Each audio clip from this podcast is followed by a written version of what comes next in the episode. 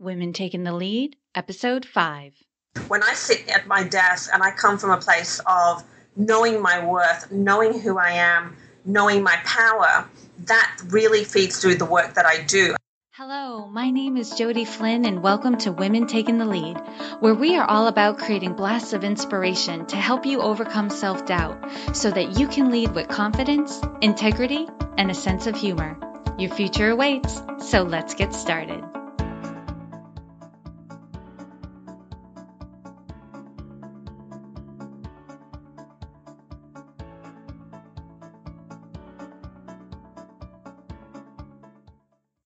Everyone, and thank you for joining us today. I'm here with Sabia Vorajee, who is the founder and CEO at High Value Woman. She is passionate about helping women tap into their innate power through utilizing the skills and talents they already have and leveraging them in our dynamic world so they can have the success they want and earn the money they dream of.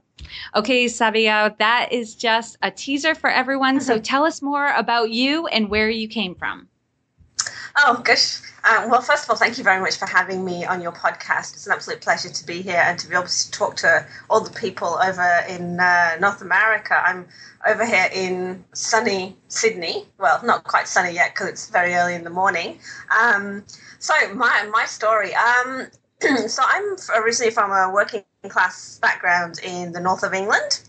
Um, I grew up in a very traditional Indian family and very much was told that um, because of my culture was that you know as a woman and a young girl that I wasn't to be seen and wasn't to be heard.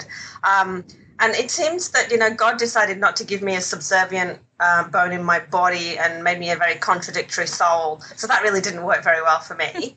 Um, so by the time I was kind of in my teenage years, um, traditionally, you know, at, at 16, you have usually a plethora of arranged marriage um, proposals. Wasn't really quite happening for me. Um, so I made the decision that if I wasn't going to get married very, very young and have children, which was what was expected of me, then my parents very much were into education. So I went to college, I went to university, and decided that my life was going to be about career success.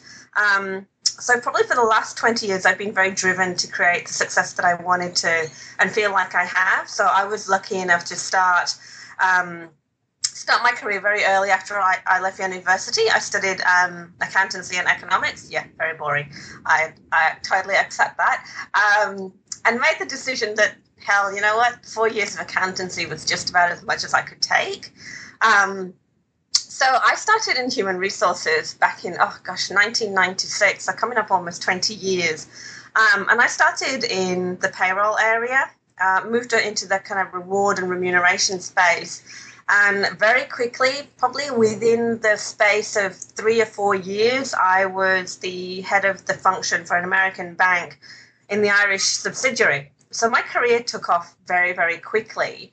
And for the last 20 years, I've kind of um, mainly in the last 15 years worked in head of reward roles, working in large organizations, helping corporate organizations to really have reward strategies work for the business and for the people. And I'd say probably in the last eight years, got very passionately involved in all the work that was happening around the gender split and the diversity issues, and also the ongoing um, pay gap.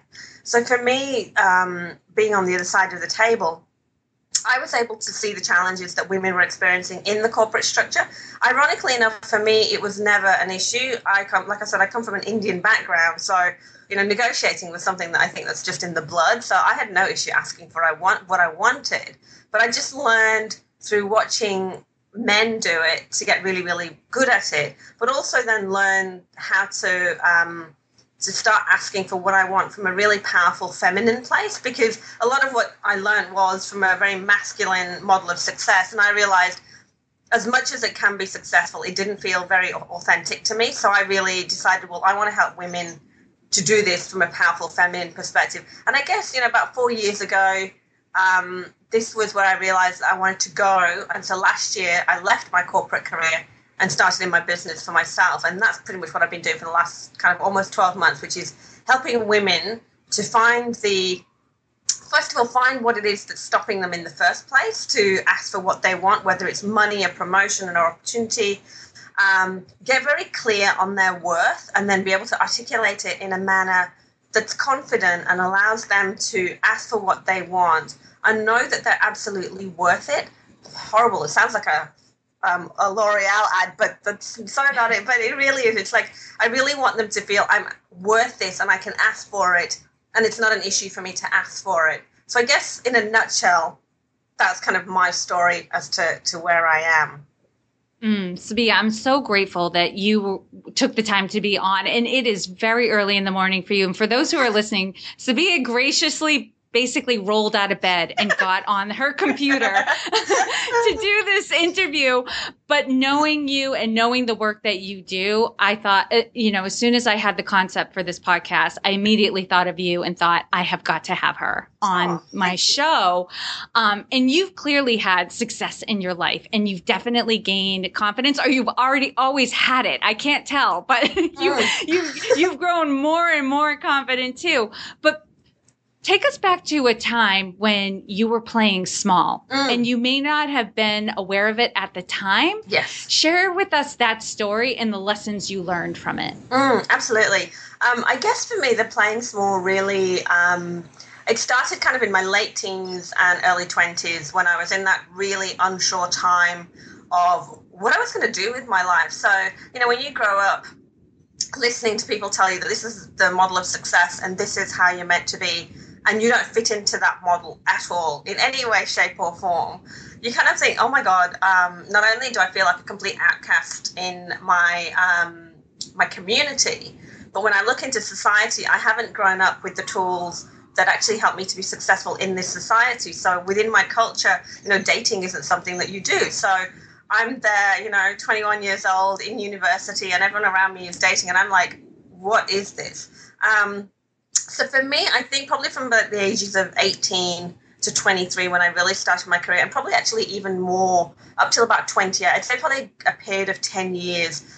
I think a lot of my success came from an unconscious drive of just wanting to prove myself. So when you say to, um, playing small, I was actually, I felt internally now when I look back at that time, I was playing small because I wasn't owning who I was. I was driven more from a place of there was so much missing within me that I felt like all of this outer success was going to fill this great big gaping hole that I had. And so the the one thing that I remember for that from that 10 year period was being so driven to fill this hole that I didn't I didn't know who I was.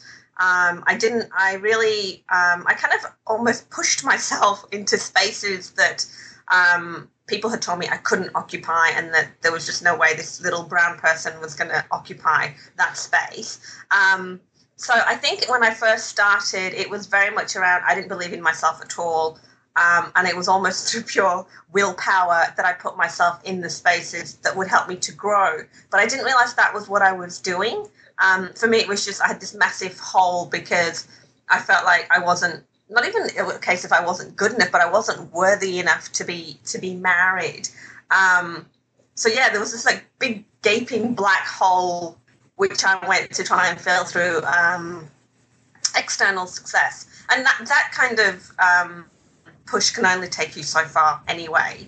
But I played. I know I played really small because I I know from my family's perspective they saw this very driven individual who probably wasn't in the best space at all because she really, I didn't know how to be myself because I didn't know who I was. I was trying to find a model that would say, hey, you do this and you'll be fine. And so it was almost like a pseudo model. So I look back at that time and I think, I can I can remember my success, but I don't remember feeling it. I don't remember being present to it, and I don't really remember enjoying it very much either you know and i i've seen that as a trend i think that that's hardwired into us that when we don't feel worthy in one area of our life it's almost there's this um oh like this overarching mm. need to be really successful yes. in another part of our lives mm. to prove that we're good enough and that we're worthy whether or not we even want it mm.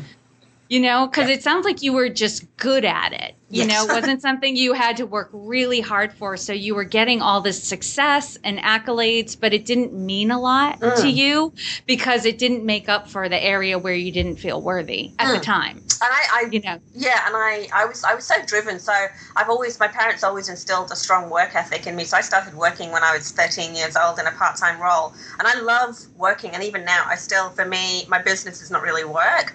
Um, so I always loved working, and I, and I guess I didn't have. I mean, I had friends friends, obviously. Don't want to sound like Billy No Mates. Um, I did have friends, but my work consumed me to the point where I would work quite happily 60, 70 hours a week and not think anything of it.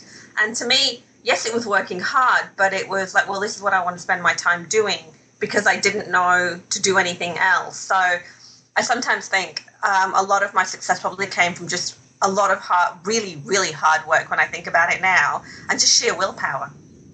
Yeah, I can see that in you.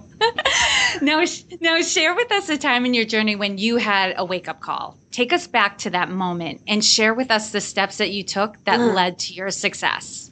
Um, I think probably uh, a wake up call that I really um, remember and really resonates with me as to what I would say was probably the biggest wake up call that I had was um, I was 35 years old and um, I'd been in Australia for probably just over three and a half, four years. And I'd had a lot of success in Australia. So when I came to Australia, um, there weren't a lot of people who had international remuneration experience. So I was getting headhunted like an idiot. Um, it was fantastic. I mean, there were people were practically throwing money at me, so can't complain about that. Um, and I realized that as much as I love my work and I was really good at it, um, I was exhausted. I was absolutely exhausted. I was still working really long hours. Um, there was still a level within me that was driven from a place of really wanting to succeed. Um, and I was having the success, and I was starting to get asked to um, be a speaker in my field. I was getting asked to chair conferences. So my success was really, I'd say, probably at its height. And yet I was just utterly exhausted, and I couldn't quite figure out how is it that when you do the work that you love, um, you think you're being fulfilled by it, you're still exhausted. Like I was, I was learning to eat better and be healthy and all of these kind of things. I mean, I live in one of the most beautiful parts of the world, and I couldn't quite understand why I felt um, so exhausted. And underneath the exhaustion was still a level of emptiness. And what happened was I realized that um, I'm not sure if your um, listeners are familiar, but um, Tony Robbins, obviously, everyone's familiar with. But there was a gentleman that um, Tony Robbins had done work with around um, relationships, and he talks about masculine and feminine energy. And something prompted me to go back to his work, and I started reading um, the difference around uh, masculine and feminine energy.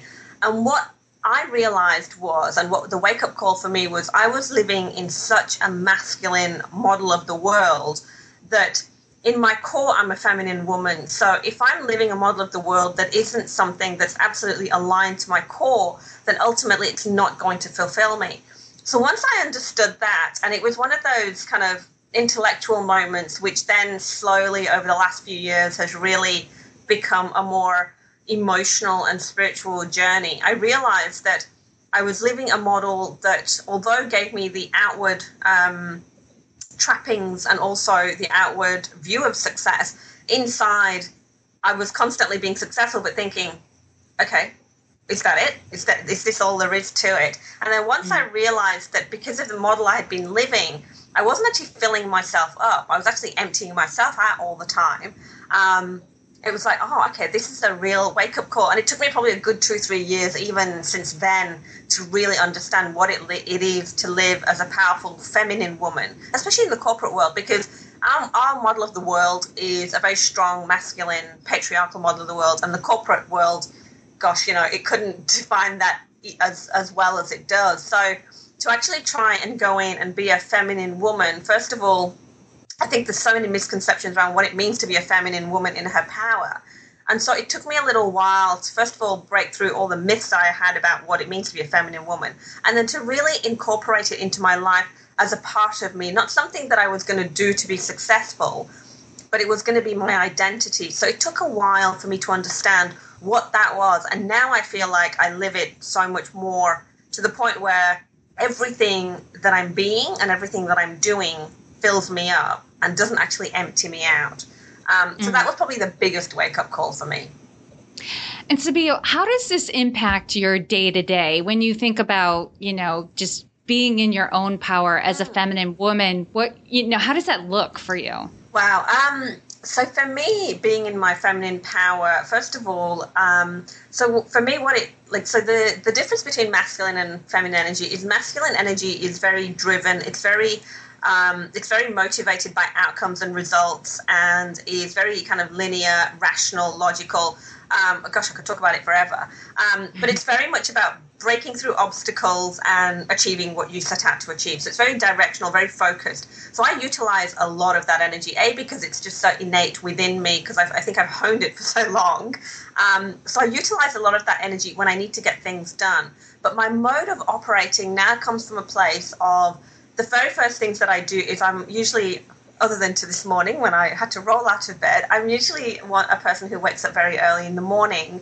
And I probably spend at least half an hour to 45 minutes, you know, meditating and putting myself in a space. And I approach my day from a place of intention around who is it that I choose to be and what is it that I choose to do from that place of being. So, masculine energy is very much about doing, feminine energy is very much about being. So, what it is, is you are taking your emotional and spiritual space and saying, okay, why, why do I believe I'm here? What is the work that I'm meant to be doing?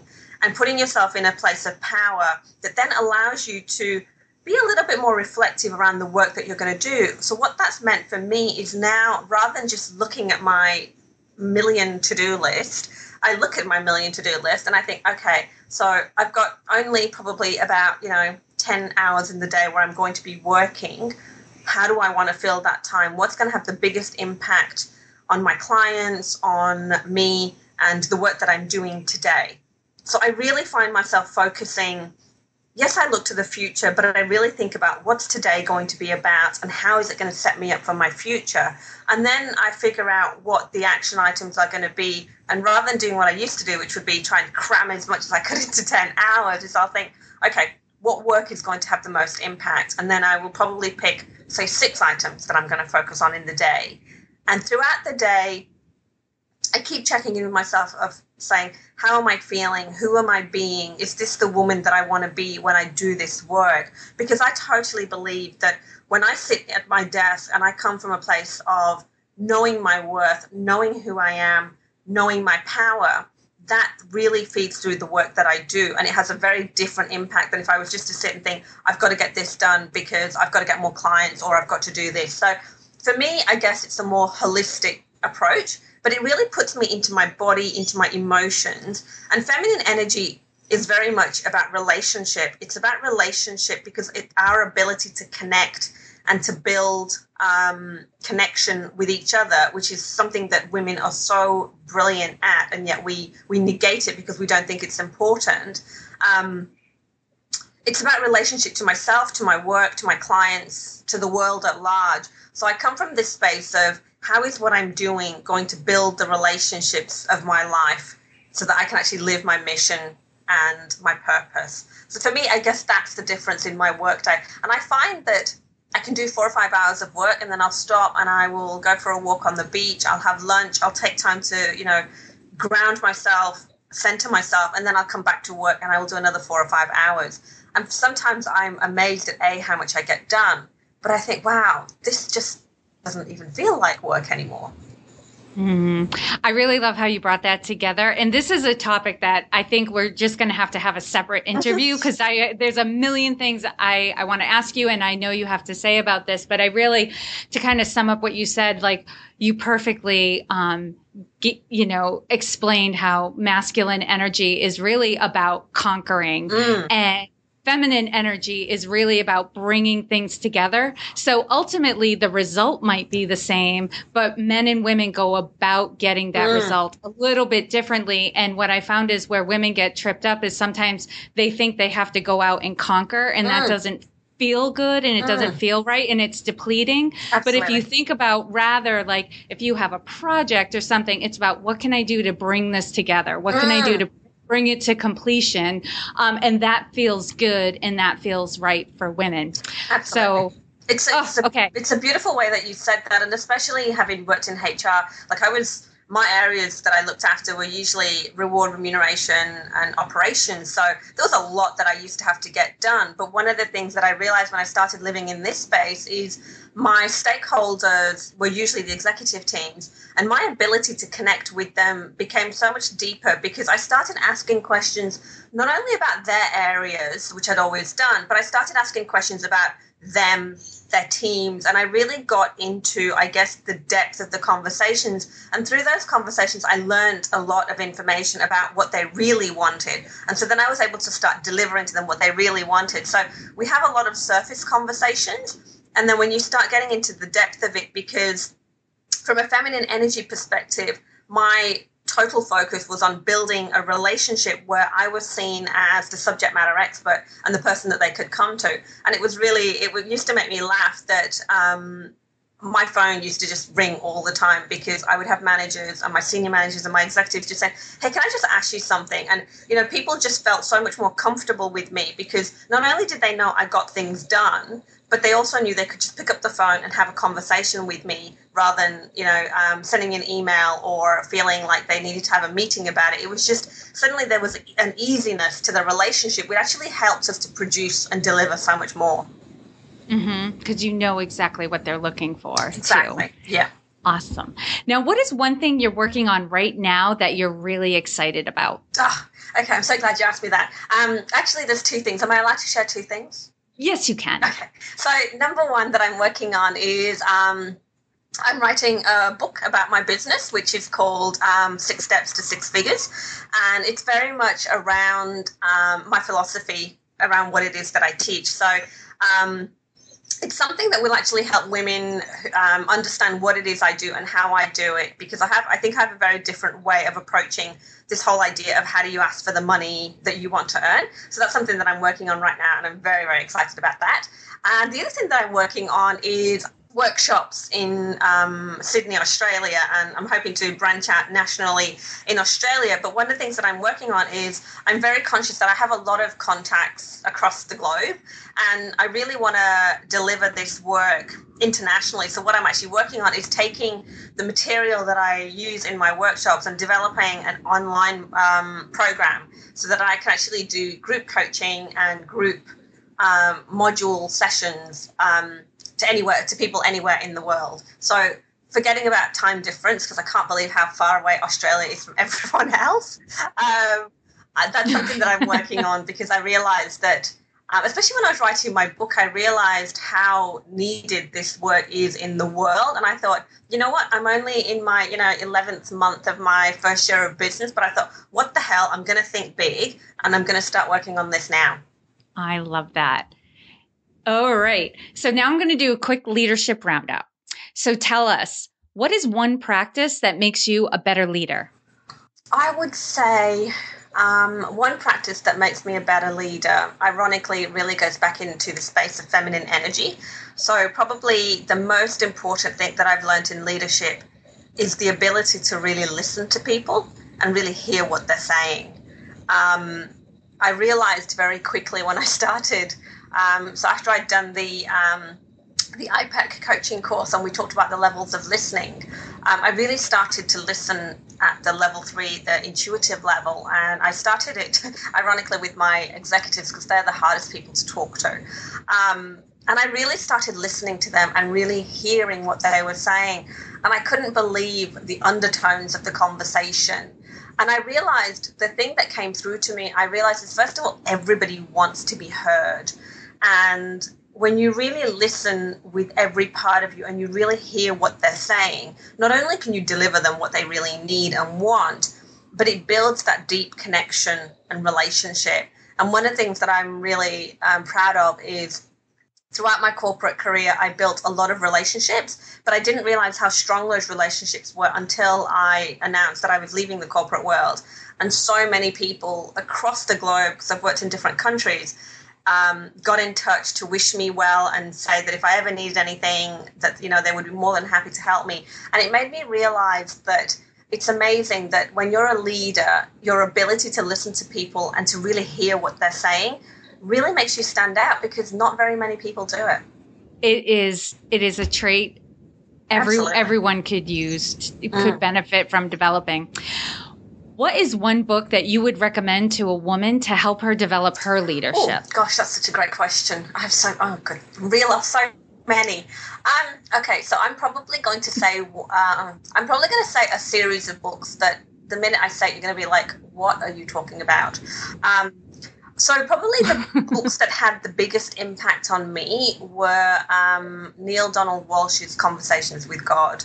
Um, and you know he's written so many of them but i'd say probably the trilogy um, book one to book five or six whichever it was um, those books really absolutely changed my life because I started, it really changed my view of the model of the world that I was operating in. Um, it changed my mind about a lot of things, and it really helped me now to become the woman that I now am and the woman that I want to be. So, as much as people think, oh my God, they're not really leadership books, actually, they taught me how to be a leader because they taught me how to be a human being and a soul who knows that she is connected to everyone and everything. So I think for me, that was the biggest leadership lessons I learned. Perfect. What is your favorite healthy food? my favorite, um, my favorite healthy food. Um, living in Australia is an absolute treat because when I was in England, yes, we used to get fresh fruit and vegetables, but they didn't really taste like fresh fruit and vegetables. Mm-hmm. So living in Australia, I eat strawberries and they taste like strawberries. Um, so I would have to say my favorite food is probably strawberries. I love it with um, a dark chocolate fondue, but if I was to be healthy, it would just be strawberries on their own. I love it. Knowing what you know now, if given a chance to go back and do anything differently, what would you change? Um, when I was 19 years old, I went through a really, really tough time. I guess it would probably be called, you know, your dark night of the soul. Um, and as much as I would not I don't regret that at, all. Um, and I wouldn't change that either. What I would um, like to have changed is just prior to that, um, maybe understanding that everything wasn't as dark as I thought it was. Um, I think in that period, I was probably not the nicest person to be around with my family. And my family just means the world to me. And when I look back at that time, fair enough, I was in my late teens, so I was a pain in the ass anyway. Um, but I think there were times where I probably wasn't very nice um, to members of my family. And I think that's probably the one thing that hurts me because I think, yes, I was in a lot of pain, but I didn't need to inflict that on them. So that's probably one thing that kind of makes me think, oh, I would like to go back and change that. Mm-hmm. And you know what I like about this is it's also, you know, when we recognize that's something that we would have liked to have done differently, we're also mm. more more mindful to make Absolutely. sure we don't repeat that. Um, so when you do, because we'll all hit dark times again, mm. you'll be more compassionate and great and yes. graceful in your relationships. Yes. Awesome. Exactly. But also it gives me an understanding of when people are in pain, they do say and do things that are hurtful but you can like you said when you have compassion because you understand exactly what they're going through you're a lot more forgiving as well. Mm-hmm. Absolutely. And before we say goodbye to you share with us a success quote or a mantra and why it has meaning for you. This is probably going to sound really strange. Um, so my mantra is ironically um, the words of god which is i am that i am um, and the reason that has such power for me is it reminds me, first of all, of who I am, and I truly believe myself to be a part of God. And it helps me to remember that there is nothing that I can't create if I put my mind, my heart, and my soul to it. So, by just in the mornings when I wake up, I remind myself and I say, I am that I am. And it just, just actually, even when I say it, like I get goosebumps all over it because it just completely reminds me of all of that. And my day kind of just takes on this glow of there is nothing that I um, can't achieve if I choose to do it today. Yes. You know what? Um, for anyone who's listening, if you didn't repeat that statement to yourself after she said it, try it because I did it myself, Sabia. and I did get goosebumps as well. It is. It, Mm. there's something about that statement that that's at our core. I think that has meaning. So, Mm. all right. Lastly, what is the best way for our listeners to connect with you? Um, the best way to connect with me is through my website, so um, or through email. So they can email me at sabia at highvaluewoman.com.au, or they can just go to my website, which is www.highvaluewoman.com.au, and there's a free gift there, um, a report around the three reasons why women don't ask for the pay rises that they want, and how they can stop that straight away. It's completely free. They can put their email address in and download it and connect with me from there as well. All right, ladies, you heard that. Go grab it. You're going to want that. And the links are going to be in the show notes on the Women Taking the Lead website. Um, I'll have all of that for you. Um, Sabia, thank you so much for waking up early and taking the time to inspire and enlighten us. We're all better for having met you. Oh, my pleasure. It was absolutely a wonderful experience. Goodness, can you see why I knew a long time ago I needed to have Sabia come on and talk to us about what she has going on and what she's learned? She has so much to give. And you can find all the resources mentioned in this episode at womentakingthelead.com. Or if you love efficiency like I do, you can enter womentl.com and you'll find her in the podcast tab. And if you wouldn't mind, if you could go into the iTunes store and leave this podcast a rating and review, you can find it by entering Women Taking the Lead in the search bar and give me some feedback. Let me know what you think of the show. What would you like more of? What you would like less of? Definitely open to having a show that benefits all of us. Thank you all for joining me on Women Taking the Lead. And to strengthen you on your own leadership journey, I'd like to send you off with a quote from Marianne Williamson, so here goes. Our deepest fear is not that we are inadequate. Our deepest fear is that we are powerful beyond measure. It is our light, not our darkness, that most frightens us. We ask ourselves, who am I to be brilliant, gorgeous, talented, fabulous? Actually, who are you not to be? You are a child of God. Your playing small does not serve the world. There is nothing enlightened about shrinking so that other people won't feel insecure around you. We are all meant to shine as children do. We were born to make manifest the glory of God that is within us. It's not just in some of us, it's in everyone. And as we let our own light shine, we unconsciously give other people permission to do the same. As we are liberated from our own fear, our presence automatically liberates others. Again, thank you for joining me.